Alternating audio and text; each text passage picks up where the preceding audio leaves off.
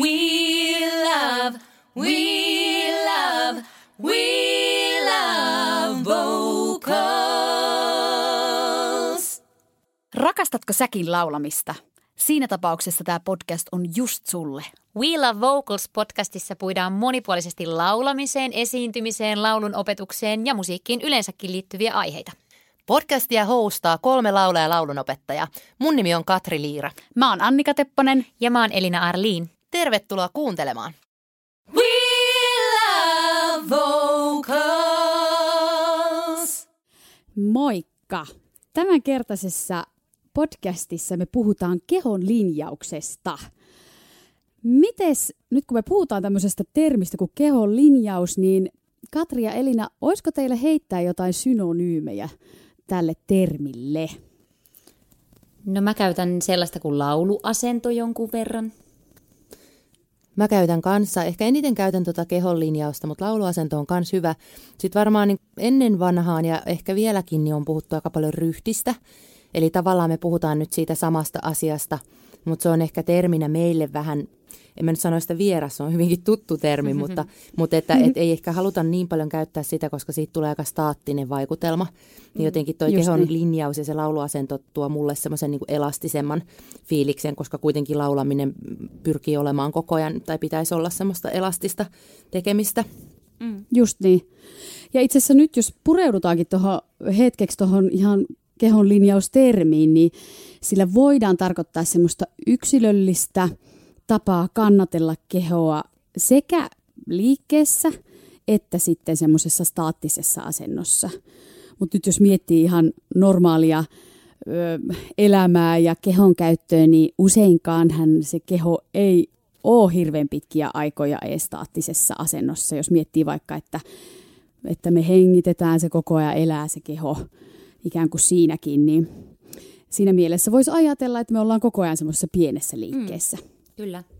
Ja nyt jos me vielä mietitään, että miten sitä linjausta ihmisessä oikeastaan tarkastellaan, niin voidaan ajatella, että sivulta päin katsotaan sitä linjausta, jolloin kiinnitetään huomiota siihen, että missä on se suora linja korvan nipukasta tonne nilkan kehräsluuhu asti. Totta kai siihen väliin mahtuu semmoisia vaikka selässä pieniä mutkia ja ja niitä kuuluukin olla sieltä, mutta sitä suoraa linjaa siinä, siinä tota sivuprofiilissa kuitenkin tarkastellaan. Siihen kohta tullaan takaisin varmasti ja puidaan sitä lisää. Mutta toinen asia, miten sitä voidaan sitä linjausta tarkastella on edestäpäin, eli, eli voidaan katsoa vaikka puolieroja hartialinjasta tai, tai korvien linjasta, ö, suoliluitten linjauksesta lantiossa ja sitten polvista ja nilkoistakin jopa. Ja näistä me laitetaan sitten teille kuvia meidän nettisivuille, niin voitte käydä sieltä kurkkaamassa, jos tuli vieraita termejä tai ette ole ihan varma siitä, että missä se suoliluu nyt sijaitsikaan tai näin, niin, niin sieltä näkyy kuvista sitten hyvin se, että minkälainen se hyvä linjaus ikään kuin sivulta päin katsottuna ja edestäpäin katsottuna voisi olla. Jep.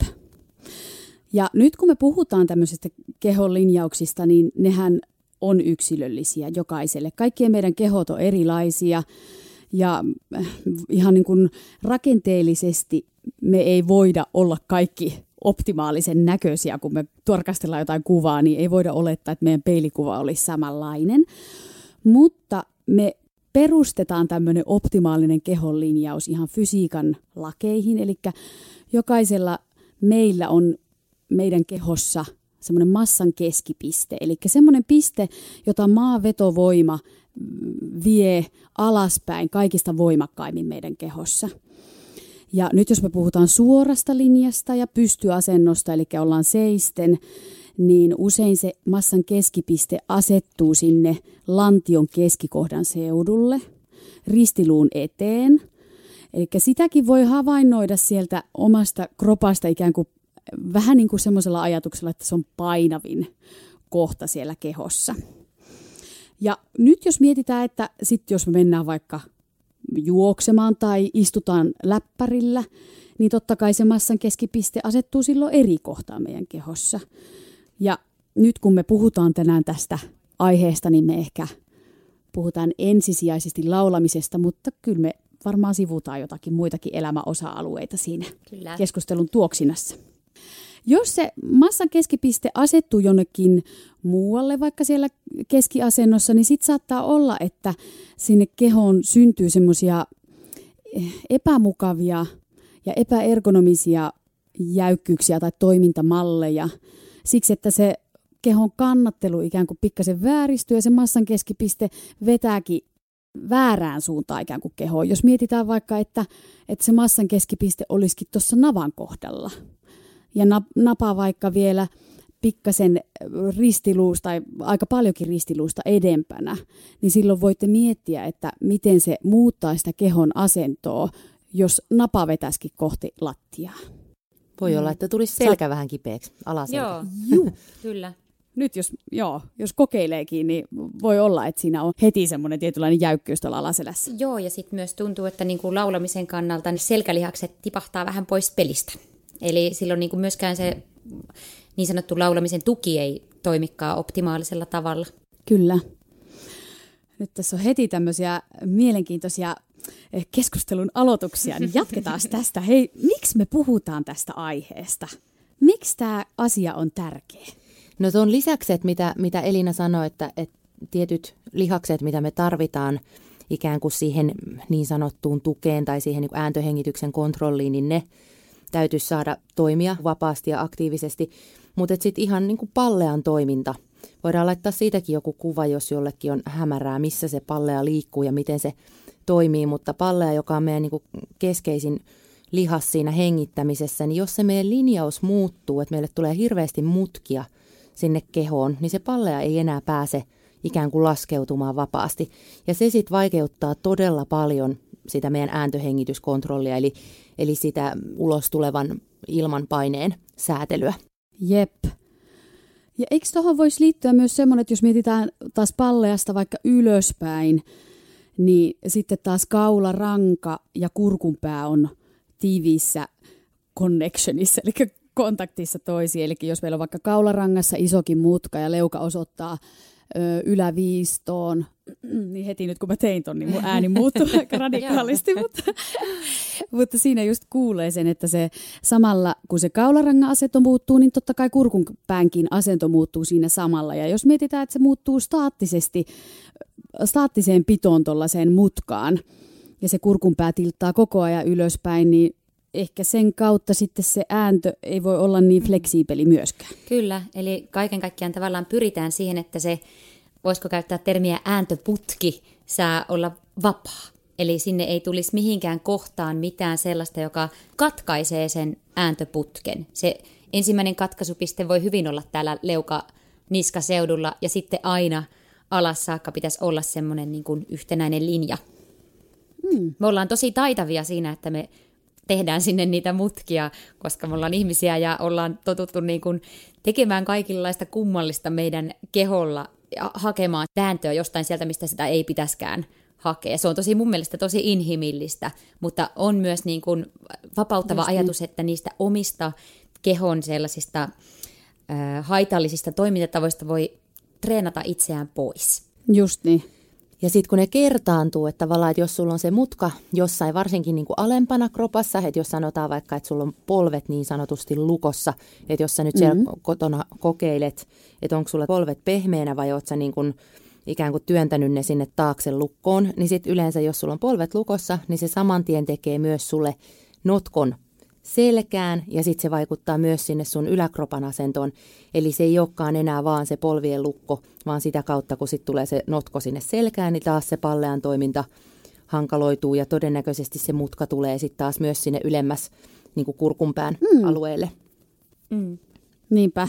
Ja ehkä sillä voi ajatella, että eihän me kaikista näistä olla edes tietoisia. Sen takia me käydään näillä kaikilla sekä niin laulutunneilla, mutta myös ihan voi käydä fyssarilla tai hieronnoissa tai muualla pikkasen niin saamaan ulkopuolisen silmiä siihen oman kehon toimintaan, että, että asiat, jotka tapahtuu kehossa, niin saattaa olla myös hyvin paljon henkisiä tämmöisiä niin kuin, asioita, että me suojellaan itseämme vaikka huonolla ryhdillä tai halutaan pienentää itseämme ja silloin se tulee niin kuin se huono ryhti, se, anteeksi huono kannattelu sen kautta, mm. mutta siis, että tarkoitan sitä, että ei välttämättä ne jos me sanotaan vaan itsellemme, että nyt pidennä itseäsi, niin se ei välttämättä ole niin yksinkertaista. Mm. Mä meinasin siis sanoa aivan samaa asiaa, että, että itse asiassa tämä liittyy pitkälti myös meidän edellisten jaksojen aiheeseen ilmaisuun, koska sellaiset kyllä, ilmaisuulliset kyllä. lukot, yleensä ne näkyy kehossa. Ja myös sitten kyllä. saattaa niin kuin kehon lukot näkyä ilmaisussa. Että näitä ei voi mun mielestä mitenkään ajatella pelkästään kehollisina asioina, vaan tämä on aina liitoksissa niin kuin meidän mielen, meidän stressitaso, miten me ollaan nukuttu, niin poispäin. Just niin. Ja tuossa just niin kuin on huomannut monesti oppilaiden kanssa esimerkiksi, että, että joillekin se, että, että jos on niin kuin rintakehä lysyssä, että on vähän niin kuin olkapäät painunut eteen, ja sitten jos sitä haetaan sitä sen korjaamista, niin se voikin olla itse asiassa mentaalisesti tosi iso kynnys. Eli, eli se tuntuu jotenkin, että ei mulla ole oikeutta – ottaa tätä tilaa. Että se on niin kuin enemmän siihen korvien välissä, että ne kulkee niin kuin käsi kädessä, että ne olkapäät on painunut kasaan ja on vähän semmoinen kurtussa ja anteeksi, että mä oon olemassa ja se laulaminen on Just hirveän niin. työlästä. Ja sitten kun käy vähän niin kuin auttamassa siinä asennossa, että hei, että kokeilepa näin ja avaappa vaikka kädet ihan sinne sivulle, niin sitten sit se tuntuu niin kuin tosi kuormittavalta henkisesti joillekin se asento. Että et tämä tuntuu Kyllä. ihan tosi hassulta ja tämä tuntuu tosi nololta, vaikka me oltaisiin niin kahdestaan siinä – tilanteessa. Mm, Mutta sitten vaan niin kuin pikkuhiljaa totutella siihen, siihen tilanteeseen, koska se helpottaa sit niin sitä äänenkäyttöä, kun myös se tekee siitä esiintymisestä tosi paljon kivempaa katseltavaa. Voiko se olla sen teeman käsittely ikään kuin, että, että kaikilla on oikeus tulla nähdyksi ja kuulluksi?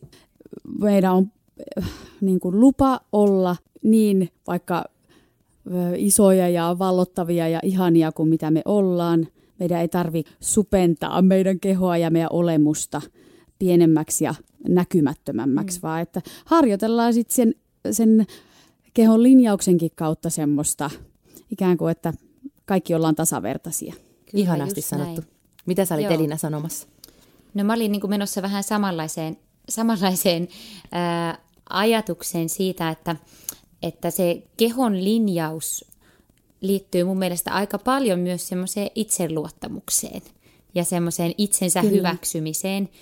Ja tässä taas, tämä on ihanaa, kun tässä tulee nämä ajatukset itsellekin vasta niin kuin tässä kohtaa mieleen, mutta kyllä tämä on kieltämättä lauluopettajana mä koen, että, että on paljon vastuuta siinä, että miten sä puhut opiske- opiskelijan vaikka kehosta ja miten sä kannustat siihen niin kuin armollisuuteen omaa kehoa ja e, omaa kehoa kohtaan ja myös armollisuuteen sitä kehon ehkä keskeneräisyyttä kohtaan, että siellä voi olla, olla lukkoja ja se ei kuitenkaan niin kuin tee opiskelijasta mitenkään pienempää, vaan että, että nimenomaan sellaista niin kuin, että boostaisi sitä, sitä hyväksyvää asennetta, joka mahdollisesti sitten taas lisää sitä opiskelijan itsevarmuutta omaa kehoaan ja omaa laulamistaan ja omia tunteitaan kohtaan.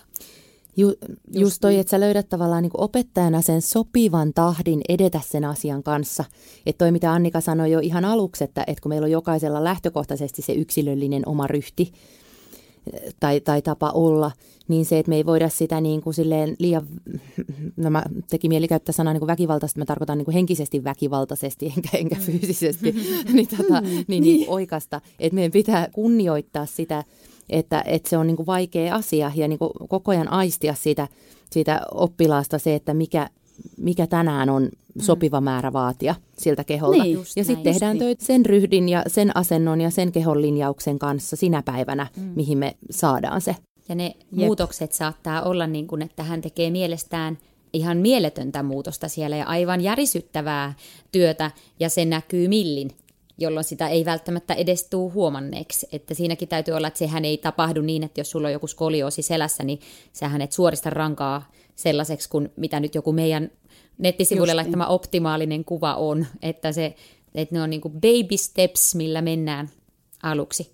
Kyllä, ja ehkä sekin vielä, että aina pyrkiä siihen, että vaikka ollaan tämmöisessä välivaiheessa ja mennään kohti ehkä jotakin ergonomisempaa asentoa, niin silti semmoinen että se ei muutu kuitenkaan jäykäksi ja semmoiseksi, että suoritetaan niin kuin sitä hyvää kehon linjausta. Ainakin itse on käynyt joskus ehkä semmoisenkin polun läpi, että, että sitten kun ollaan siinä ryhdissä, niin sitten pysytään siinä ja sitten muuten ei liikaheta siitä. Mm.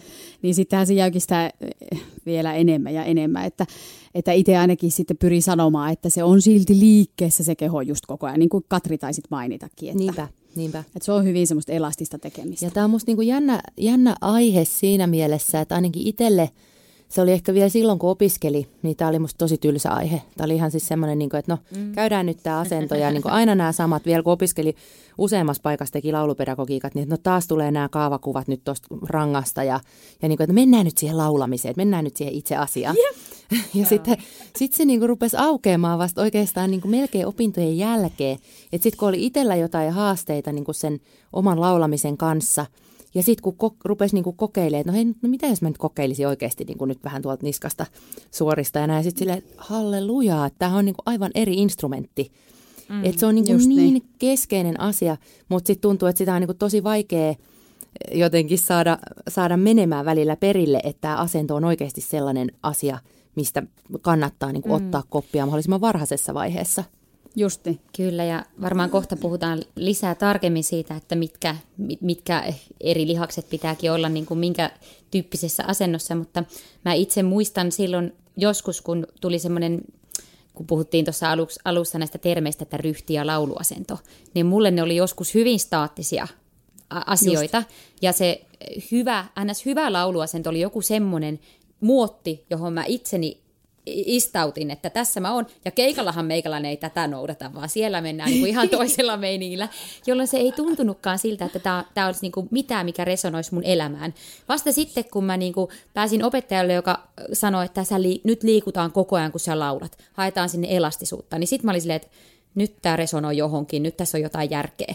Eli se, niin kuin, että se semmoinen hyvä lauluasento, niin kyllähän me kaikki tiedetään, mitä kaikki silloin tekee, että se on niin kuin...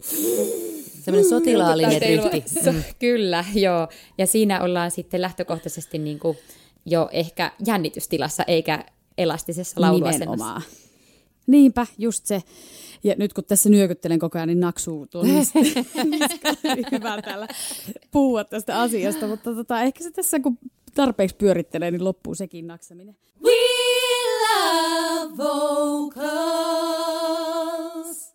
Tota, nyt kun ollaan siis puhuttu tästä tärkeydestä, siis me ollaan nyt perusteltu aika hyvin tätä, että miksi me koetaan tämä linjaus niin tärkeäksi, niin tota, nyt jos yleistetään pikkasen, niin minkälaisiin asioihin se siinä kehonlinjauksessa kiinnität huomiota? Nyt on tullut jo muutamia alueita, mutta jos puidaan ihan kohta kohdalta, niin minkälaisia kehon kohtia sieltä nousee esille?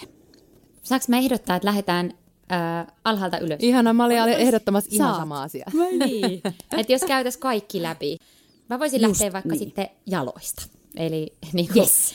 äh, no yleisesti ottaen ihan ajatellaan, että jalassa olisi ikään kuin kolme pistettä. Kaksi niin siellä jalkapohjassa. Mm. Niin, aivan joo. Kiitos tarkennuksesta. äh, kaksi siellä päkiän päkiöiden kohdalla ja yksi siellä kantapäässä. Ja sitä voi aika helposti havainnollistaa, mitä se tekee sille kehon linjaukselle, jos lähtee liikkumaan niin, että se painopiste onkin pelkästään päkiöillä tai pelkästään kantapäällä. Sen niin kuin vaikutuksen huomaa siellä ylemmässä, ylemmässä osassa kehoa, ihan lantiossa saakka, jopa vatsalihaksissa saakka ja siitä aina sitten pidemmällä. Ja, ja sitten samoin, jos lähteekin tekemään niin, että siirtää sen painopisteen vaan kantapäälle ja esimerkiksi sinne päkiän sisäsyrjälle, niin heti menee polvet, polvien asento, reisien asento, lonkankoukisteen asento taas sitten ikään kuin vähän virheelliseen suuntaan. Eli ei se ole mitään pötypuhetta, että ryhti lähtee sieltä jo niin kuin paljon alempaa kuin osataan kuvitellakaan. Ja sitten jos jatketaan tuosta jalkapohjista, niin sitten myös se, että, että miten – ne jalkapohjat on ikään kuin, mihin ne näyttää. Että seisotaanko me semmoisessa, jos joku on tanssinut palettia, niin baletin ensimmäisessä asennossa tai, tai sitten vähän semmoisessa niin ankka-asennossa, että ne varpaat sojottaa sivuille, niin heti meidän lantio kääntyy eri asentoon. Eli että et, et ne saa pik, ihan pikkusen himpun verran näyttää ne varpaat sivulle, ettei ne tarvitse olla ihan, ihan niin kuin suorassa linjassa, mutta, mutta et kuitenkin niin kuin ei, ei lähtisi kääntymään sisälle, sisäkiertoon – se asento, eikä sitten hirveästi myöskään auki kiertoon. Voiko Sannika vielä Niin. sanoa sen ihanan termin, mikä sulla oli se joku painopiste? Oliko se kehon painopiste vai? Ö, joo, ke- Keskimassa. keskipiste, eli? Mm. just, Just. massan keskipiste. Aistitteko te silleen, että se vaihtuu tossa aika oleellisesti, jos lähtee jalkaterät kääntymään? No just sen takia, että se vaikka muokkaa sitä polvien ja lantioasentoa, niin kyllä se mun mielestä on aika selkeästi Oh. niin kuin elää sen mukaan. Joo. Ja toisaalta mä mietin sitäkin, että, niin kun, että jos vaikka laittaa sisäkiertoon jalat, niin silloin noi reide, sisäreidet, mä en tiedä, että tunnetteko te, että ne vähän aktivoituu. Täällä kokeile. Joo. Joo, kokeilepas, kokeilepas samalla. Joo, tunnen. Ja sitten, jep, ja sisäreidet on taas samassa tai lihasyhteydessä vatsalihasten kanssa. Eikä sieltä tulee niinku saman tien sitten semmoinen pieni jännitys sinnekin. Eli ne on niinku semmoista selkeää tavallaan ketjuuntumista sinne ylöspäin. Kaikki liittyy kaikkeen. Ta- tavallaan rupeaa hoksaamaan sitä, että, että, tota, että voi näinkin pieneen asiaan kuin jalkapohjat niin kiinnittää huomiota. Ja toisaalta, että jalkapohjat on ensimmäinen asia, mikä on kiinni alustassa, siis eli maassa. Ja se on sen maan vetovoiman ensimmäinen kosketuspiste, tai niin kuin viimeinenkin, kun eihän me millään muulla useinkaan kosketeta maata. Niin mun mielestä sillä on tosi tärkeä vaikutus siihen, että miten me luotetaan siihen, että me ollaan painavia ja me pysytään täällä maan pinnalla. Mm. Ja sitten just lisättäköön tuohon vielä sit myös se, että nyt kun puhuttiin noista niin kuin jalkateristä, niin sitten että se asento ei myöskään olisi liian leveä tai liian kapea, että se olisi lantion levyinen. Ja usein musta tuntuu, että naiset ajattelee jotenkin aika leveäksi sen lantion levyisen, mitä se meidän ajattelusta kertookaan, mm. mutta tavallaan, että et, Niin. et se menisi niinku niiden luiden, luiden mukaan. Reis, niin kuin reisiluiden mukaan se lantion levyinen. Ja se usein saattaa olla jopa pikkusen kapeampi asento kuin mikä, mihin me ollaan totuttu. Mm. Ja sitten taas miehillä on niin kuin tendenssinä, on huomannut aika usein se rokkikukko-asento, että otetaan niin kuin sellainen sairaan leveä haara-asento, että täältä pesee. Ni, niin, tota, niin sit se, mihin noin vaikuttaa, niin se on taas, sit, taas kerran siihen niin kuin lantion asentoon ja sitä kautta kaikkeen. Mm.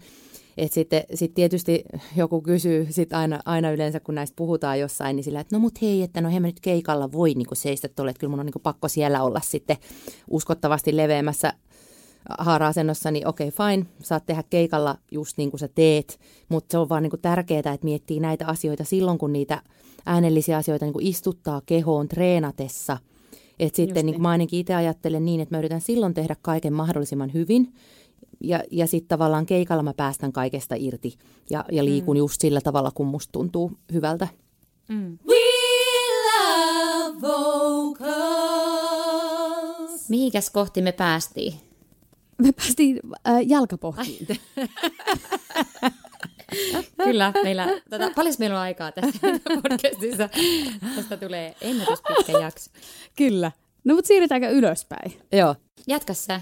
No, no mä voin jatkaa. No ei mennä hirveän kauas nyt kyllä, mutta siis seuraava on se nilkan alue, eli mihinkä suuntaan se liittyy nyt tähän jalkapohjaan. Tämä voi käydä tosi nopeasti läpi, mutta että onko se kehräsluu esimerkiksi sisäpuolelta ja ulkopuolelta nämä, niin kuin nämä mokkulat, mitkä tuntuu tässä nilkassa, niin onko ne niin kuin suurin piirtein neutraalissa asennossa vai onko siellä semmoista sisälle päin taipumista tai ulospäin taipumista. Jälleen kerran, jos miettii, että käännät jalkateriä lähemmäs toisiaan, eli se sisäosat jalkaterästä kääntys toisiaan kohti, niin sitten mitä, se tapa, mitä tapahtuu polven asennolle ja sitä kautta ylöspäin. Mm. Mutta se nyt liittyy tosi vahvasti tuohon jalkapohjiin. Sitten varmaan seuraava kohta on polvet. Ainakin ö, semmoisena isoimpana juttuna. Katri mainitsikin jo kyllä niistä justiinsa siitä, että ei, ei tota saisi olla polvet lukossa. Ja se on tosi helppo testata sillä, että pistää omat polvet lukkoon ja sitten lähtee vapauttamaan, vapauttamaan sitä asentoa sellaiseksi, että tuntuu, että polvet on rennot. Ö, Mulla oli joskus semmoinen mielenkiintoinen kokemus. Mä olin tuolla Alexander-tekniikan, tämmöisellä niin kuin laulajille tarkoitetulla Alexander-tekniikan kurssilla. Ja siellä itse asiassa puhuttiin sitä, että kun polvet on tarpeeksi rennot, niin silloin keho lepää ikään kuin noiden ää, reisilihasten päällä, joka on se isoin ja meidän vahvin, vahvin kannatteleva lihas. Eli se, siellä niin kuin se asento, mitä haettiin, oli mun, mun makuun jopa niin kuin seisoessa aika istuva, istuva, että mä en ihan sitä saanut itselleni, niin kuin, se ehkä tuntui mulle tällä hetkellä vieraalta. Voisi olla, että jos mä sitä jotenkin enemmän treenaisin, niin se saattaisi tuntua luontevalta, mutta että siinä on sellaisia suuntauksia, jossa se polvien ää, rentous saa olla jopa niin, niin suurta, että kerta kaikkiaan tuntuu, että sä niin kuin melkein istui, istuisit. niin, että se polvikulma niin kuin pien, pienenee, eikö polvikulma joo, pienenee? Kyllä, joo, joo. kyllä. Niin, niin se, semmoisia tota, voi olla, että jollekin semmoisesta ajatuksesta saattaa olla, saattaa olla apua, mutta pääasia on siis se, että polvet ei ole lukossa. Ja sitten varmaan seuraava piste, jollei teillä tule siitä matkan varrelta jotain pieniä pinessejä mieleen, niin varmaan lantio, eikö jep? Mm. Jep. Mä jotenkin, nyt mä oon niin jotenkin fiiliksissä tästä lantioasiasta, koska joo, mä haluan kuulla, mitä te sieltä tarkkailette. Tota, niin, niin, no, no ensinnäkin siis, no mulle se ehkä liittyy vahvasti siihen selän notko-asiaan, että et jos mä näen, että oppilaalla on notkoselkä, niin sitten lähdetään pikkusen niinku purkamaan sitä, että et no, sit siellä usein on niitä lukkopolviakin, että lähdetään tietty sit sieltä polvista katsomaan. Ja sitten, että käännetään pikkusen sitä lantioa lantio ikään kuin, miten päin mä sen nyt sanoisin tässä, kun ei ole video, niin että, että menee oikein, mutta että tavallaan pyöristetään sitä selkää, jolloin ikään kuin lonkan koukistajiin tulee pituutta. Ja tässähän tullaan siihen, että kun me paljon nykyään istutaan, niin ne lonkan koukistajat on tosi monella henkilöllä, itseni mukaan lukien, niin todella kireet. Ja silloin se automaattisesti vääristää sitä asentoa mm. aika paljon. Että, et niinku, se on musta niinku hyvä semmoinen, että niitä pitäisi pitäis niinku yrittää vähän huoltaa ja venytellä niitä lonkan koukistajia. Jep.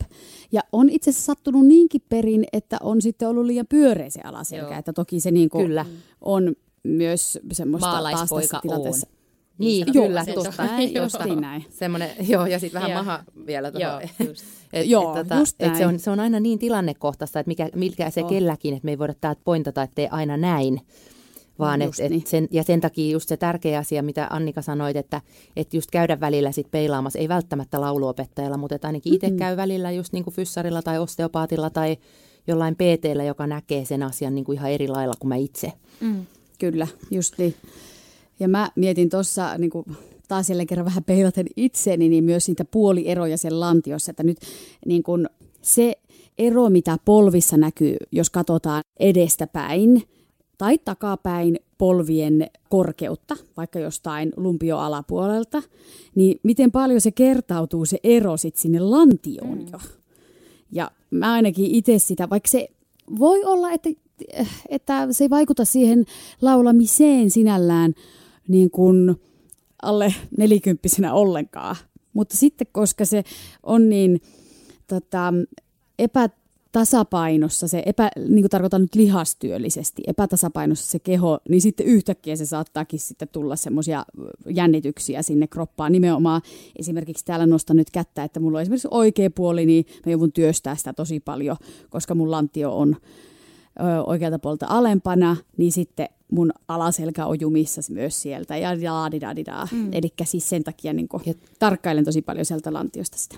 Oletteko te törmännyt sellaiseen, että opiskelijoilla on sitten jotakin vaikka pohjallisia ikään kuin auttamassa siinä jalkojen pituuserossa tai Mulla ei ole hirveästi kokemusta oppilaiden kannalta, mutta muuten on siitä kyllä keskustellut monienkin ihmisten kanssa. Niin mulle joskus sa- sanottiin siitä, että tota, jos on yli, oliko se sentti se ero, niin sitten pitäisi olla pohjalliset. Mulla itselläni on, mä en käytä pohjallisia, ehkä tässä on se syy, miksi mä oon niin jumissa, mutta nekin on tosi yksilöllisiä, että missä ikävaiheessa vaikka on ja, ja toisaalta, että miten paljon se haittaa sitä elämää. Mm. Onko sulla siis eripituiset jalat? Oh. Niin justi. Joo. Niin no se on sitten just ihan oma lukunsa, että nykyisinhän tuntuu, että, että sitten taas jos mennään vähän aiheen sivuun, niin esimerkiksi juoksemiseen tosi paljon myydään niin kuin pohjallisia. Ja just mm. tuossa kun luin yhtä juoksukirjaa, niin siellä vähän niin kuin kritisoitiin sitä, että, että pitäisi ennemminkin just korjata sitä perusryhtiä ja, ja niin kuin sitä lihastasapainoa ja jo ihan niin kuin jalkapohjien lihaksistoa, eikä korjata mm. niillä pohjallisilla, koska sitten se vaan Joo. ajaa niin kuin syvemmälle suohon. Mutta sitten just totta kai se on niin kuin eri asia, että sit jos oikeasti on niin kuin eripituiset jalat, mm. niin sitten Joo. silloin sitä niin kuin jollakin voi olla hyödyllistä tasapainottaa. Joskin, että, se on myös, että miten niitä mitataan, niitä jalkojen pituuksia. Se on ihan superhankalaa. Mm. Että että, se, että laitat mit, mittanauhan tuosta tuonne, niin ei välttämättä ihan kerro sitä sisäistä mittaa siellä, mikä siellä mm. on. Että vähän on tätä muutakin tässä ympärillä kuin pelkät luut. Yhdessä mittauksessa oli eroa ja toisessa mittauksessa ei ollut, että ota tässä nyt sitten selvää toisaalta, että miten se asia on. Jos nyt palaa vielä siihen lantioon, niin mä mietin sitä, että se on mun mielestä senkin takia ihan supertärkeä paikka, että se yhdistää meidän ylä- ja mm. alakropan. Mm. Kyllä. Et sitten jos se on, jos siellä tapahtuu jotakin semmoista, puhutaan nyt semmoista epäergonomiasta vaikka, niin sitten se näiden kahden puoliskon yhdistäminen voikin olla yllättävän haasteellista, sanoisin. Ja sieltä kautta kulkee myös, jos mietitään niitä kahta puoliskoa yhdistäviä lihaksia, niin just ne lonkan koukistajat menee sitä kautta. Ne menee sinne ylemmäs kohta puhutaan varmasti tuosta pallea-alueesta. Ja sitten taas siellä on selkälihaksia, jotka kanssa yhdistää ikään kuin niitä mennen tuonne niin kuin ylä- ja alaruumista mennen sitten yhdistyen tuonne pakaralihakseen hyvänä aika. Mm. Että siellä on paljon semmoista, semmoista nivoutumista ikään kuin mm. siinä lantion kohdalla. Joo. Mä itse käytän paljon opiskelijoiden kanssa sellaista niin kuin lantion liikettä, että silloin kun lauletaan, niin, niin lantiossa olisi jonkun, jonkunlainen liike, ja semmoinen liike ilman, että siellä on niin kuin lihakset kuitenkaan jumissa tai niin kuin liian aktiivisena. Eli tavallaan, että hakee sitä sellaista pientä, se voi olla jopa tosi näkymätöntä liikettä, varmistaakseen sitä, että siellä ei olisi, olisi niin kuin jumitilaa puolen tai toiseen. Että mä, korjatkaa mua, jos mä oon väärässä, mutta mä oon kehitellyt tällaisen sanonnan, että, että niin kauan kun lantiossa on liike, niin niin kauan siellä ei ole jumia. Eli, eli mm. tavallaan varmistaakseen sitä, että siellä pysyy semmoinen niin kuin, elastisuus, koska se mun mielestä se lantion elastisuus on suoraan sitten just yhteydessä sinne vatsalihaksiin, pallean laskeutumiseen, selkälihaksiin, kylkilihaksiin, lantion pohjalihaksiin, niin mä, mä itse tykkään siitä ajatuksesta, että juuri omista lähtökohdistani lähtöisin, kun mulla oli tämä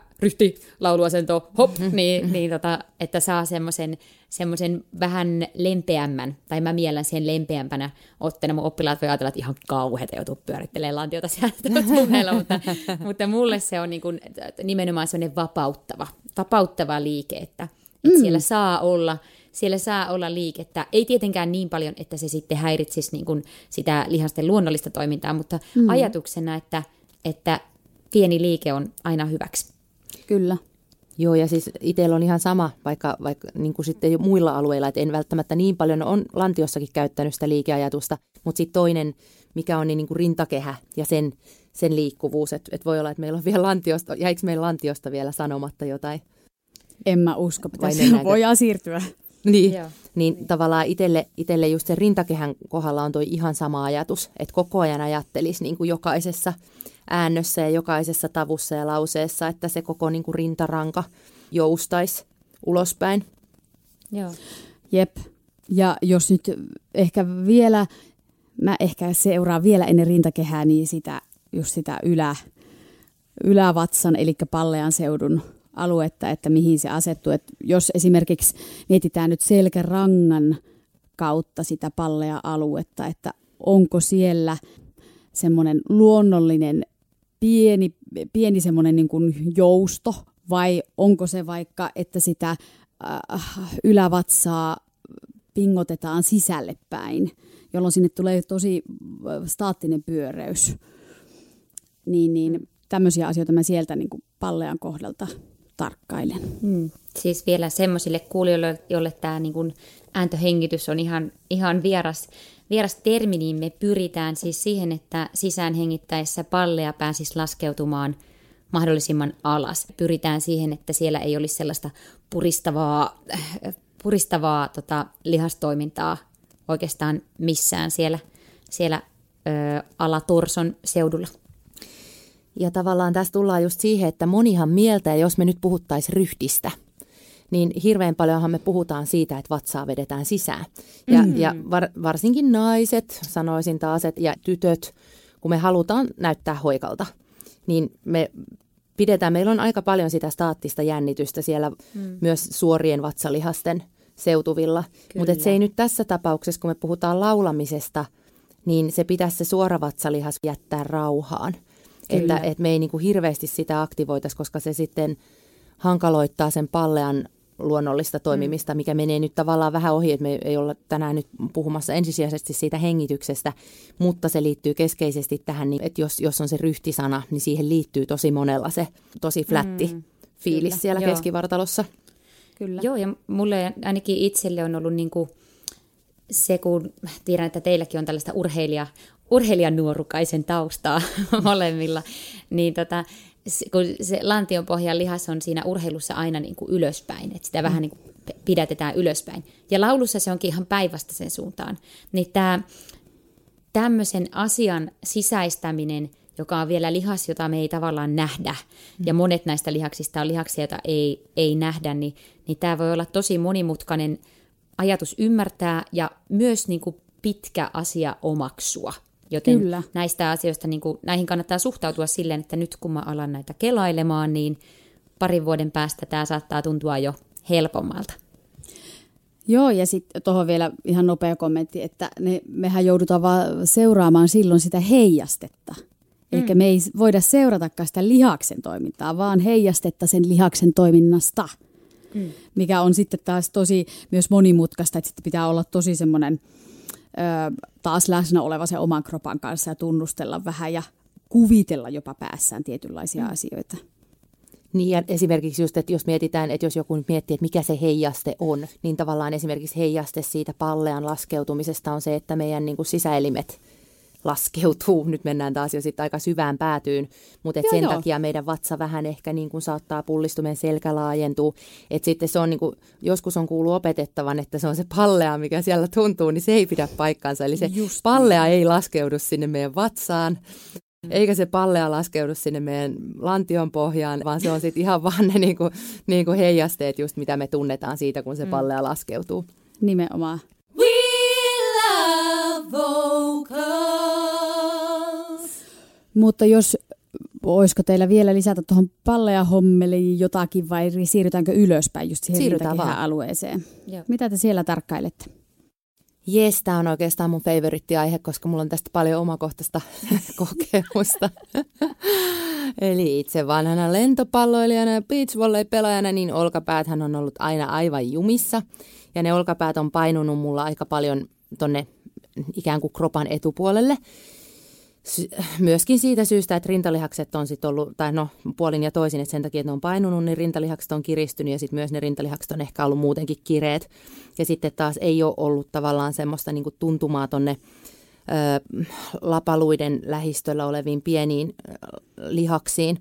Eli tota, mä kiinnitän siitäkin syystä paljon huomiota just siihen niin kuin rintakehän asentoon, että ne lavat olisi aktiiviset, jolloin ne jaksaa ikään kuin kannatella – ja pitää sitä, sitä rintakehää, vetää pikkusen ikään kuin, jos te ajattelette teidän lapaluita, niin, niin voitte ajatella, että, että ne lapaluut tulisi vähän lähemmäksi toisiaan ja ikään kuin laskeutuisi voiko sanoa niin, että, että korjatkaa mua, jos mä sanon väärin, mutta, mutta niin kuin tavallaan, että ne vähän myös laskeutuisi ne lapaluut. Mm, jeps. Mä niin käytän tota, tota mielikuvaa tosi paljon itse kanssa. Mm. Niin, niin, sama. Niin, tota, niin että ajattelee sen sieltä selästä selästä oikeastaan sen avauksen. Että mä en niinkään paljon niin kuin puhu siitä niin kuin niistä rintalihaksista, vaan mä haen sitä sitä kautta, että aktivoidaan niitä lapojen pieniä lihaksia, niin sitten se rintakehä siinä samalla aukeaa. Totta kai sitten joutuu niin kuin, ö, tekemään sitä työtä joskus oppilaiden kanssa, että joudutaan niin kuin, että et he voisivat tehdä omalla ajalla sitä, että et avaa sitä rintakehää ja venyttää niitä rintalihaksia, jotta se asento olisi helpompi saada hyväksi. Et esimerkiksi just jonkun tuommoisen niin foam rollerin päällä makoilu yeah. tai muu. Mutta että, et no, siinä on nyt yksi, yksi, mihin mä kiinnitän huomioon. Oliko siellä oli, teillä molemmilla taisi olla joku kommentti? Oliko Annika eka? Joo, siis mä ton lisäksi mietin sitä, että ö, toi, jos miettii sitä oikein semmoista, että rintarottingilla nyt lauletaan, että nyt avaa sitä rintakehää, niin silloin me Usein ehkä viedään sitä koko rintakehää, kallistetaan alhaalta eteenpäin. Aamen, aamen. Ja silloinhan se selkäran, tai selkälihakset on taas ihan jäkissä ja selkärankaan tulee liikaa notkoa sinne Kyllä. keskiselän suuntaan. Niin siinä tapauksessa mä just miettisin sitä, että se, se miksi, mikä tämä on tämä miekkalisäke, eli solar plexus, eikö se ole? Mm. Joo, eli Joo. siis tuossa kylkiluiden ikään kuin siellä keskellä, mihin Joo. kylkiluut loppuu. Just niin. Niin se kohta, ainakin tämmöisen ohjelmaan itselleni kuuluu, että se olisi kuitenkin neutraalisti alaspäin osoittamassa, mm. eikä niinkään, ei sisälle päin, eikä myöskään hirveästi tuonne tökkäs tuonne ulospäin. Ja tuohon samaan liittyy se, että voi katsoa itseltään, että, että noi kylkiluitten, alimmat kylkiluut, että ne kohtaisi suoliluiden kanssa. Just Jos niin. se, pitäisikö meidän vielä vähän avata, missä ne suoliluut sijaitsee. Eli ne suoliluut on tuossa ihan niin kuin jalkojen, ikään kuin mihin jalat kiinnittyy, niin tuommoiset, tota, miten tuon nyt selittäisi tuon kohdan? Eli lantiossa, lantion etupuolella, mitkä tunnet semmoiset nystyt, Ulokkeet. ulokkeet ö, sanotaan ö, reis, reisien yläpuolella, mutta kuitenkin vatsan alapuolella. Molemmilla sivuilla on omat nystyt. Niin Muistetaan laittaa tästäkin kuva, missä me näytetään, Kyllä. missä on ne suoli, suoliluun, onko ne suoliluun harjanteet. Just niin. Niin, tota, niin että ne suoliluun harjanteet ja sitten ne alimmat kylkiluut, että ne kohtaisi, ne niin kuin mm. löytäisi ikään kuin sen saman linjan, ettei se aukea se rintakehä. Mm, joo. Hauska Katri, kun sulla on mennyt tohon suuntaan, että sulla on tullut niinku hartiat eteenpäin, kun mulla on taas sit ollut aina tämä tämmöinen, niinku, just toi semmoinen maailmanomistajan ö, asento niin sanottu, niin, niin mä oon taas sitten lähtenyt ihan siis tavallaan sama asia korjaamaan, mutta vähän eri ajatuksella, että mä oon taas miettinyt silleen, että korvat ja ää, hartiat olisi niinku ikään kuin samalla, samalla linjalla. Tavallaan niin kuin samanlaista, mutta pikkasen aina sitten, että mihin, mihin suuntaan sitä lähtee korjaamaan, niin siinä voi olla sitten vaan niin kuin tapaeroja.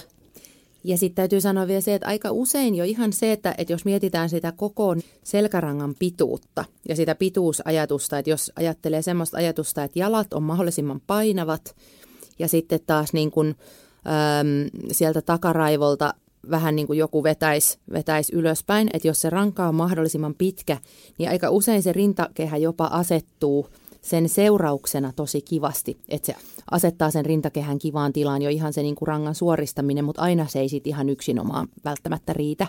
Niinpä. Ja tuossa vielä ehkä semmoinen alue, mitä mä vielä katon, on nämä Solislut. solisluut. Joo. semmoinen alue, mitä tarkastelen, on solisluut.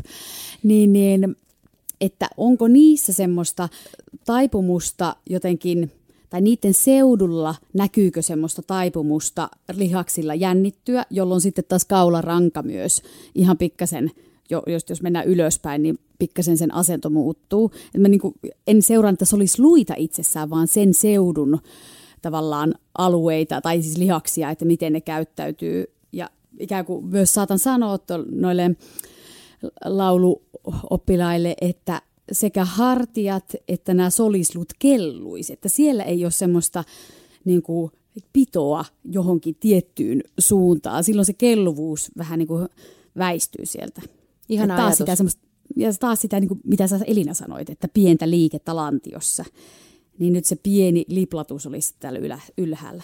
Ja mä käytän sitä ihan samaa pientä liikettä, että se myös kelluisi ikään kuin se pää niin kuin se, siellä tota selkärangan jatkeena, että sekin olisi semmoisessa pienessä liikkeessä koko ajan, ettei se, kun just sitten taas kun haetaan ns. hyvää ryhtiä, niin usein se pää niin kuin naul, naulataan siihen, että se on aivan, aivan niin kuin jäkissä se niska, mutta että siellä niskassakin olisi, olisi semmoista pientä liikettä.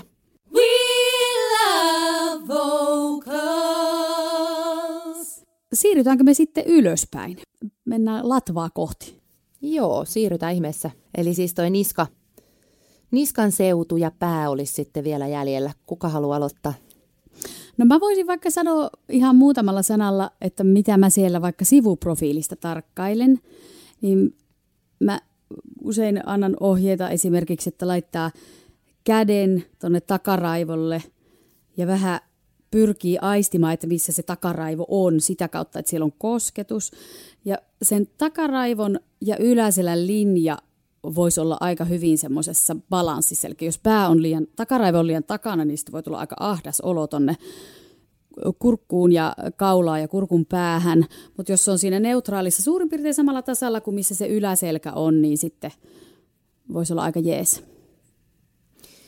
Ja tohon treeninä niin mä oon käyttänyt sellaistakin, että laittaa, laittaa tota niin, niin, äm, jonkun pienen jonkun pipon tai huivin tai jonkun pään taakse ja muuten menee ikään kuin selkäseinää vasten. Jep.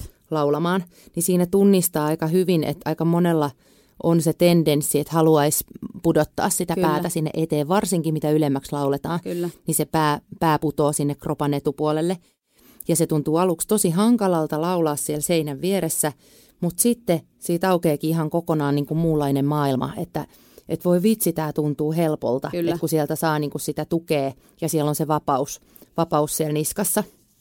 Joo, ja sehän on nyt just, ollaan siinä, siinä asiassa tai sen niin kuin ytimessä, mistä aluksi puhuttiin, että, että sinne voi tulla katkos sinne ääntöväylään, ääntöputkeen heti jo siellä ylhäällä, jos toi niskanasento on, on niin kuin pielessä, niin se tavallaan katkaisee sen ääntöputken. Sinne tulee mm. ylimääräinen mutka, jossa, joka vaatii ylimääräistä työtä ikään kuin, että siitä ääni pääsee mm. kulkemaan. Mm. Tai ilmavirta. Niin ja se aiheuttaa myös niin jännityksiä kaikkialle sinne kurkunpään seudulle, koska siellä niskassa on jännitys. Mm. Se heijastuu sinne kaulan puolelle, niin sinne tulee niin ylimääräisiä, ylimääräisiä jännityksiä. Sitten ne taas heijastuu pahimmassa tapauksessa mm. myös ihan sinne äänihuulitasolle asti. Kyllä. Joo. Mun mielestä tämä on myös mielenkiintoinen toi se niin kuin ylimmän niskanikaman kohta, niin siellähän on semmoinen kolo siinä sen mm. yläpuolella.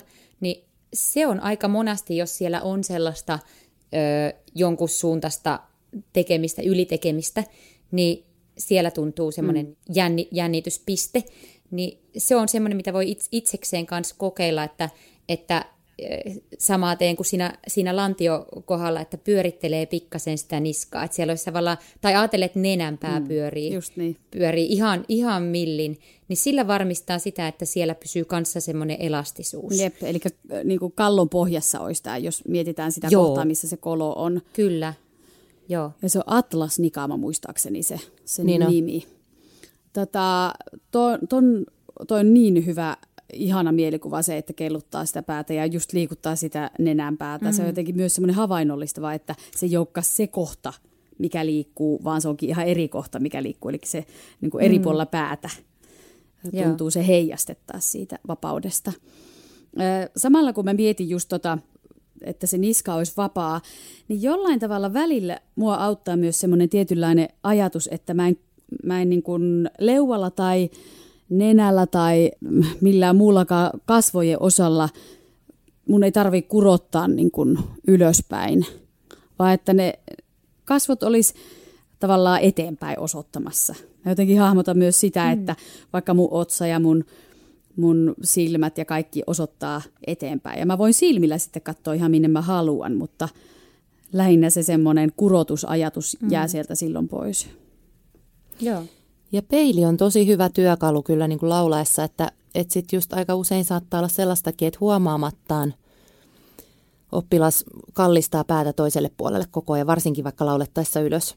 Että, mm. että se niin kuin toinen korva lähentyy toista hartiaa. Ja, Joo, ja aina tota... oppilaatkaan, vaan ihan saattaa joku lauluopettaja niin. mainitsematon lauluopettajakin tehdä jotain sen tyyppistä. Mulla se on vain toinen silmä, joka siirtyy. Mä en tiedä, sitä mä en ole tutkinut, että onko siitä jotain haittaa. Toivottavasti ei. Toi on mielenkiintoista. Tästä pitää sellaista päiväkirjaa, että katsoo aina, että mikä kohta tänään muikistuu sieltä. Joo. We love vocals mulla ehkä itsellä toi taas sitten, kun sä sanoit, että, että, että on sitä tendenssiä Elina, että, että just mm. niska kellahtaa sivulle, niin mulla sitten taas on, että heti kun menee paikat jumiin, varsinkin jos mä istun paljon nyt, kun on pitänyt sitä pedikurssia, niin mä huomaan heti, että kun ne paikat menee jumiin toi yläkroppa, niin sitten se pää rupeaa putoamaan sinne just niin. eteenpäin. Ja sitten ne jäykistyy tosi paljon myös nämä kaulan lihakset, että huomaa nytkin ihan koko ajan itse asiassa puheessa, että, että puheääni on ihan erilainen kuin normaalisti. Niin. Että pitäisi päästä päästä niin kuin tekemään joku semmoinen kroppaa tasapainottava ja palauttava Joo. treeni. Hei, päästäänkö kaikkien lemppari eli leukaan? tai ainakin mun lemppari, yep. koska se on niin kuin ehkä semmoinen itsellä ollut isoin asia, niin kuin mikä on ollut ah niin täysin pielessä ja kuinka kivinen tie oli treenata sitä niin kuin toisenlaiseen asentoon. Eli ö, siinä kanssa voi olla se ongelma, mikä on itselleni hyvinkin läheinen, eli leuka työntyy eteenpäin. Ja se suoraan vaikuttaa tänne niin kuin, ö, kaulan seudulla oleviin, oleviin tota, lihaksiin epäergonomisesti, eli sinne tulee semmoista ihan turhaa jännitystä, vaikuttaa myös kieleen, kielen kantaan negatiivisesti. Ää, alun perin sitten itse harjoittelin sitä pois sitten taas niin päinvastaisella liikkeellä, eli sitten oli niin allikkoon. Ja sitten sit mä lopulta harjoittelin sitä silleen, että mä varmaan vuoden verran, no keikoilla en, en nyt sentäs, mutta niin kuin kaikki muut treenit, ihan joka ikinen muu ääni, minkä päästin, niin, niin pidin kiinni täältä näin. Eli Elinan tuntien se on todella pitänyt kiinni Kyllä. vuoden. Sillä oli varmaan Kyllä. mustelmat tuolla leuassa. Joo, ja siis mä yritin kaikkea, mä yritin niitä kaikkia viinipullon korkkeja sinne hampaiden väliin. Se oli mulle liian raju, ei toiminut mm. meikäläiselle, mutta mä siis lauloin ö, tällaisessa asennossa, missä sormet on täällä, jos lähtee aukaisemaan leukaa, niin sormet menee tämmöiseen koloon hampaiden välillä. Ja, ja jos leuka työntyy eteenpäin, niin paljon kuin se silloin minulla työntyi, niin sormet pompsahtaa sieltä kolosta ulos. Saatteko tämän tuntumaan teille? Jaa, Joo, niin tällä mä harjoittelin sitä leuan rentoa asentoa. Mm. Ja nykyään kyllä siis teen sitä, että, että silloin kun itse opiskelin laulua, niin oli tämä tää leuan ainoa oikea asento oli silloin tämä tämmöinen näin niin kuin ikään kuin alaspäin oleva. Mutta nyt sitten ää, kuulin, että, että myös sellaista leuan asentoa voi hyvin suositella ja itse tykkään siitä itse asiassa tosi paljon, että, että ikään kuin ensin laittaakin hampaat samalle kohdalle keskenään ja sitten lähtee pudottamaan leukaa alaspäin. Saatteko tällaista tuntumaa tehtyä siellä? Meidän täytyy ehkä yhdessä testata tätä. Ja Jaa. me voitaisiin Joo. tehdä tästä jotkut videot. joo. Niinpä, joo. Mä just tässä- havainnollistaa. Mut se ei missään nimessä tunnu niinku- on varmaan niinpä. niinku vaikea Just. kotona Joo. testata. Mutta se ei tota, niin missään nimessä tunnu semmoiselta ää, leuan eteenpäin puskemiselta, Niin, mutta kyllä. ei myöskään niin alaspäin ää, tekemiseltä. Siinä on ihan pieni semmoinen sävyero siinä Jep. leuan asennossa, mutta joo. Mulle se jotenkin se, että miten mä nojaan siihen leukaan, on se, mikä mulle on ollut se pitkä kivinen tie. Eli jos mä olin äännössä, mullakin on toi sama, että mä työnsin leukaa eteenpäin, niin silloin mä ikään kuin, ö, niin kuin mä luulin, että mä tarvitsen sitä eteenpäin työntöä siinä ääntämisen aikana. Ja sitten ei pelkästään se, että mä työnsin leukaa hyvässä ryhdissä eteenpäin. Sekin on mahdollista, koska onhan meillä semmoisia vokaaleitakin, niin kuin uu, mm. jolloin me työnnetään mm. sitä leukaa eteenpäin. Mm. Mutta mä lähdin siihen koko pään asennolla mukaan, kaulalla mukaan, koko itse asiassa kropalla mukaan. Et nyt voi miettiä myös, että kun me sanottiin, että jalkapohja-asento vaikuttaa ylöspäin, niin kyllä muuten vaikuttaa sekin, että jos me väännetään leukaa eri asentoa, niin miten se vaikuttaa alaspäin. Et painopiste jopa siellä jalkapohjissa saattaa muuttua sen takia. Kyllä, ja alaselässä tuntuu Jep. tosi, tosi vahvasti. Ja toi on jännä, siis se on varmaan aika monen laulajan niin kuin semmoinen, miksi sitä nyt Kompastus. sanoisi? Riippakivi. Niin, että tota, riip, riippakivi, tätä, tätä mä hain joo. Et, et siis itsellä on ollut kanssa sen kanssa töitä ja just sen eriyttämisen kanssa, että Just hei, niin. että wow, että mun kieli ja leuka ei olekaan niin kuin naimisissa keskenään, että mähän voinkin niin kuin artikuloida kielellä ja huulilla jännittämättä leukaa. Sepä se, ja se oli joo. niin kuin aika iso, iso aha-elämys. Ja silloin mun mielestä ollut ihan älyttömän iso vaikutus mun niin kuin laulun, laulusoundin resonoituvuuteen. Eli siitä on tullut niin kuin tosi paljon pyöreämpi mm. ja tosi paljon semmoinen niin kuin täyteläisempi siitä soundista sitä kautta, kun on oppinut rentouttamaan sitä leukaa. Joo. Ja mulla ainakin nykyään mä huomaan keikoilla, että jos, niin kuin, jos sattuu käymään sillä, että vähän innostuu, aika usein käy silleen, että unohtaa kaiken ja sitten vaan niin kuin, löytää itsensä jostain niin kuin, ihan suosta. Niin riittää, että... Riittää, Viimeistään että seuraavana aamuna yrittää sanoa. Eikö yleensä se huomaa, että aapua, nyt mitä sä teet. Niin, niin sitten tota, ää, riittää, että lähtee jonkun asian korjaamaan, Jep. koska siellä käy se ketjureaktio, että, että mulle riittää, että korjaappa niska-asento, niin kaikki toimii Kyllä. sen jälkeen. Et, et usein riittää sitten, kun on niinku löytänyt sitä hyvää keholinjausta, niin korjaakin jonkun yhden pikkujutun ja sitten se ketjureaktionmaisesti menee paikoilleen. Mä en miellä tätä niin, että tässä nyt oltaisiin niin kuin, että keskitytkö sä nyt keikalla sitten laulutekniikkaan. En, vaan mä keskityn siihen, että mun on hyvä olla siellä. Niin. Ja toi on mulle kokonaisvaltainen asia, että mun pitää olla hyvä olla siinä kehossa, jotta mä voin ilmaista hyvin. We love vocals. Hei, nyt kun me päästään tähän tämmöiseen eh, harjoittelu- ja ajatusasiaan, niin mitä me voitaisiin nyt tehdä olisi semmoinen, että jokainen meistä voisi ehkä kertoa jonkun semmoisen asian, millä hakee sitä kehon linjausta. Ihan nyt treenivaiheessa, jos miettii. Saa siis sanoa jotakin semmoisia, mitä itse niin kuin vaikka keika-aikanakin käyttää, mutta tota, olisiko nyt hyvä hetki semmoiselle? Katri. Öö, no keikan aikana, jos lähdetään siitä, että mitä mä käytän keikan aikana. Jos mun tekeminen tuntuu työläältä, niin se mun yksi asia, mihin mä kiinnitän huomioon, mikä Elina äsken tavallaan sanoi, että jos kiinnittää yhteen asiaan, niin se on se, että mä ajattelen, että joku nostaa mua tuolta ikään kuin taka, takara, ei takaraivosta, vaan siis mikä tämä kohta on täällä? Päälaki. Tota, päälaelta niin kuin ylöspäin. Ja, sieltä, paikka. ja vähän niin kuin sieltä oikeastaan, niin ponkkarin paikka, se on tosi hyvä, mm. koska se on niin kuin tavallaan just tuolta, että ei ihan keskeltä päälakea, vaan tuolta niin kuin vähän ylhäältä takaa. Joku nostaa mua ylöspäin. Että mä saan niskan pitkäksi, niin se rentouttaa mulla yleensä automaattisesti leuan ja sitten se avaa mun rintakehän ja silloin se laulaminen helpottuu tosi paljon. Mm. mm. Ja sitten jos mä sanon vielä, vielä siihen perään se, että mitkä on ne semmoiset, niin mitä mä sitten taas muuten käytän niin tukemassa sitä mun hyvää asentoa, ja näihin tietysti heijastuu ne mun haasteet, että, että jos mun haasteet on, on ne, että se, se rintakehä saattaa mennä jumiin tai että ne lavat, ei, niiden hermotus ei toimi ja mä en saa selästä sitä tukea, niin mä käytän, niin kuin mä tuossa aikaisemmin sanoinkin, sitä foam rolleria niin, että mä laitan sen pitkittäin lattialle ikään kuin selkä, selkärangan suuntaisesti ja makaan sen päällä sille, että se ikään kuin sen foam rollerin toinen pää on tuossa vähän niin kuin pepun alla ja sitten se toinen pää on tuolla tuonne ihan niin kuin pään, pään päähän asti. Makaan siinä ja päästän kädet rennoksi sivuille. Ja välillä mä ihan vaan makaan roikottaen niitä käsiä siellä sivuilla, eli ne rintalihakset venyy. Tai sitten mä saatan tehdä semmoista niin kuin lumienkeli liikettä, että, että mä nostan niitä käsiä siinä foam rollerin päällä niin kuin ylös kohtaamaan toisensa ja sitten taas lasken niitä niin kuin tonne kohti jalkoihin, niin silloin ne kaikki rintalihasten eri, eri kohdat venyy. Ja sitten taas vastavuoroisesti – niin treenaan silloin, kun käyn salilla tai sitten välillä ihan niin kuin kotonakin jollain pienillä harjoitteilla, niin sitten niitä lapojen pieniä lihaksia ja niiden hermotusta, että mä saisin ne lavat ikään kuin istahtamaan oikeaan paikkaan, eikä se selkä pyöristyisi sieltä yläselästä mm. liikaa. Että nämä on mun mielestä semmoisia niin toimistotyöläisillekin aika sopivia liikkeitä Tosi siihen hyvä. kehon huoltoon. Tosi hyvä. Mä ehkä siellä tota, keikkatilanteessa ja treenitilanteessa, niin mulla nyt on se mun semmoinen paikka, mihin mä keskityn on alaselkä.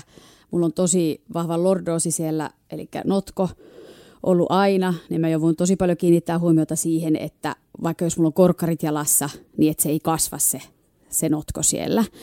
Niin ihan semmoinen olo, että joku esimerkiksi vetää mua häntäluusta, niin se auttaa mua tosi paljon niin kuin, ja häntäluusta niin kuin vetää eteenpäin niin kuin jalkojen välistä ikään kuin joku vetäisi niin kuin häntäluuta, koska se häntäluuhan taipuu sinne eteenpäin, eikö niin? Niin, niin ikään kuin sen myötäisesti joku vetäisi, niin se mä saan samalla sen painavuuden sinne lantioon. Se on ehkä semmoinen, mikä vapauttaa mulla sitä eniten. Ja sekä ei ole siis semmoinen, että mä jotenkin vatsalihaksilla fum, tekisin sen liikkeen, vaan mm. että mä ajattelen niin että joku muu tekee sen mun puolesta, niin mä vaan antaudun sille. Kuulostaa tosi hyvältä. Joo. Ja sitten mitä mä käytän sitten taas kotona treenatessa, niin on paljon semmoiset, niin kuin, että mä haluan olla jotain pintaa vasten. Ja nyt tässä tapauksessa, jos puhutaan alaselästä, niin se olisi sitten lattia. Tai sitten joku muu, siis voihan niin kuin selälläänkin, eikö anteeksi pystyasennossakin sitä tehdä, mutta mutta maanvetovoiman avulla mä haluan vähän niin kuin tuntea, että mun iho olisi kokonaan pintaa vasten. Eli mä menen selälle ja laitan jalat koukkuun. Sitä voi ajatella vaikka Alexander-tekniikassa puhuttiin semmoista semisupine asennosta. Niin vähän samalla tavalla mä oikeistan mun niskan ryhdin ja tota, samalla ajattelen, että mun koko selkäranka lepää siellä alustassa ja pyrin hengittämään rauhallisesti Mm, ja rennosti niin, että mä en vaikka kokisi, että mun vatsalihakset on hirvittävän jumissa silloin. Joo. Mä sanon nopeasti semmoisen, mitä mä itse käytän. Mä oon yrittänyt niin kun kouluttaa mun mieltä sellaiseen, että se optimaalinen kehon linjaus liittyy mulla semmoiseen itsevarmuuteen jolloin niin kuin keikkatilanteessa, jos tulee just se, että löytää itsensä sieltä jostain niin kuin semmoisesta todella epäergonomisesta asennosta, niin mä käännän sitä aina niin päin, että, että mä myös niin kuin mielelleni sanon, että, että haepa taas se hyvä kannatteleva asento ja niin kuin tavallaan boostaan, että se on se, se on se hyvä mielen asento ja se on se niin kuin itsevarma asento. Ja Onhan se haista... vähän semmoinen diiva-asento, että jos sä katsot Joo, isoja niin, staroja, kyllä. niin ne laulaa Joo, tosi avo- avonaisesti. Jep. Joo, mutta sitten mä niinku tav- tavallaan, että mä käännän sen niinku myös mielessäni positiiviseksi asiaksi, että et mun ei tarvi yrittää niinku mennä mikin tai yleisön luo sillä lailla, niinku, että, mm. että please, please, please, please, vaan että enemmän mä sille, että, mm. että, että se on tässä nyt vaan ja mun ei tarvi kurotella sitä kohti, eikä Jep. mun tarvi laulaa kovempaa, jotta mä kuuluisin, tai niin kuin semmoinen kokonaisvaltainen, kokonaisvaltainen asia, että, että kääntää, kääntää omaa ajatusta niin, että, että hyvä kehonlinjaus on positiivinen, mm. positiivinen juttu. Mahtavaa. Hei, ollaankohan me nyt puhuttu kehonlinjauksesta aika paljon? aika paljon. Varmastihan tästä jäi niinku asioita mainitsematta. Olkaa armollisia meitä kohtaan. Me ei voitu käydä nyt niin kuin ihan pikkutarkasti kaikkea, mutta toivottavasti tästä nyt löytyy jotakin pureskeltavaa sinne koteihin ja kotitreeneihin. Ja laittakaa hei taas meille, me nautitaan kovasti, jos laitatte viestiä teidän ö, kehollisuutta tukevista treeneistä ja kehon linjausta auttavista treeneistä. Voitte, voitte laittaa joko Instassa, tägätä meidät, jos olette laittanut sinne jonkun kuvan tai sitten lähettää lähettää tota niin, yksityisviestillä joko Instassa tai, tai Facebookissa, tai sitten jättää palautetta sinne meidän, meidän tota podcast-sivuille siellä www.willavocals.com osoitteessa. Ja täytyy kiittää jo tähän asti. On, on niin kuin tullut ihania viestejä ja ollaan luettu ne kaikki hartaudella ja sydän loimuten, niin kiitos tuhannesti kaikista niistä viesteistä ja aivan mahtavia ideoita tullut jaksojen aiheiksi. Me pyritään kakkoskaudessa ottamaan sitten niitä teidän toive, toiveaiheita käsittelyyn. Ollaan oltu niistä todella fiiliksissä, semmoisia, mitä et tuntuu, että aivan tosta pitää kyllä ehdottomasti tehdä oma jaksonsa. Eli Ollaan kohta on... varmaan jo kolmostuotantokaudessa, kun on niin paljon aiheita mielessä. Hei, mutta kiitos tuhannesti tästä. Ensi kerralla jatketaan uusien aiheiden parissa. Nautinnollisia treenejä sinne koteihin ja myös Katrille ja Elinalle myös nautinnollisia treenejä. Kiitos, samoin Annika. Kiitos. Kiitos. Yes. Moi moi. Moi moi. moi, moi. We love, we love, we love vocal.